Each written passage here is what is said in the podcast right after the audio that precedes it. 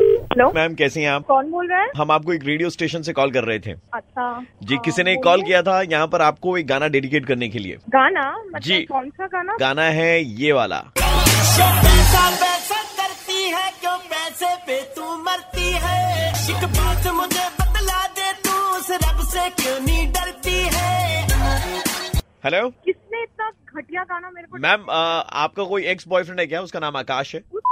किसने ने ये गाना डेडिकेट करने के लिए बोला आपको जी मैडम ये वाला गाना डेडिकेट और वो तो मैडम और भी बहुत कुछ बोल रहा था आपके बारे में मतलब क्या बोल रहे थे उस- बोला कि आपने बहुत खर्चे करवाए हैं उसके मैंने खर्च करवाए जी मैडम बहुत खर्चे करवाए तो मेरा खर्चा करवाया था आपका खर्चा करवाया था अच्छा मैडम आपने कुछ पैसे वैसे ले रखे थे क्या उससे मैं क्यों पैसे लूंगी उसके साथ अच्छा। वो तो मुझसे पैसे लेता था मैम आपने कोई घड़ी गिफ्ट करी थी क्या उसको हाँ मैंने उसको लास्ट बर्थडे पे उसको एक घड़ी- तो थोड़ी देर पहले मेरे बात हो रही थी ना मैम तो वो बोल रहा था कि जब से उसने घड़ी गिफ्ट करी ना मेरा वक्त खराब चल रहा है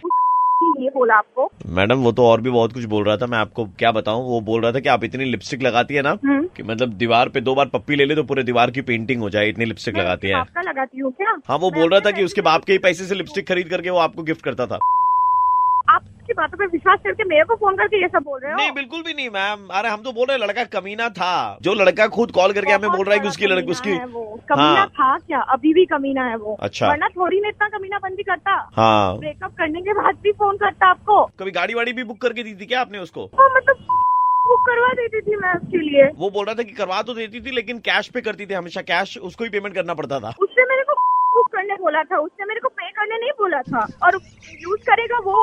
मैं क्यों पे करूँ फिर छोड़ा क्यों मैडम क्योंकि वो ध्यान नहीं रखता था मेरा अच्छा क्या ध्यान नहीं रखता था क्या हुआ था लास्ट में क्या हुआ था जरा बताएंगे क्या हुआ था वो ध्यान नहीं रखता था मैंने कभी उसको शॉपिंग के लिए एक छोटा सा पैसा मांगा था तो वो बोला कि नहीं तुम हमेशा पैसा मांगती हो तुम डिमांडिंग हो ये सब बोलता था मेरे को तो Obviously, तो and that is the reason you left him of course. Ma'am radio से ना हाथ निकाल के प्रणाम है आपको साक्षात प्रवीण बोला था मैम रेड एफएम से मैम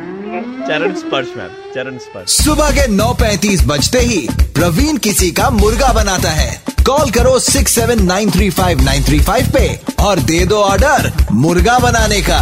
93.5 रेड एफएम बजाते रहो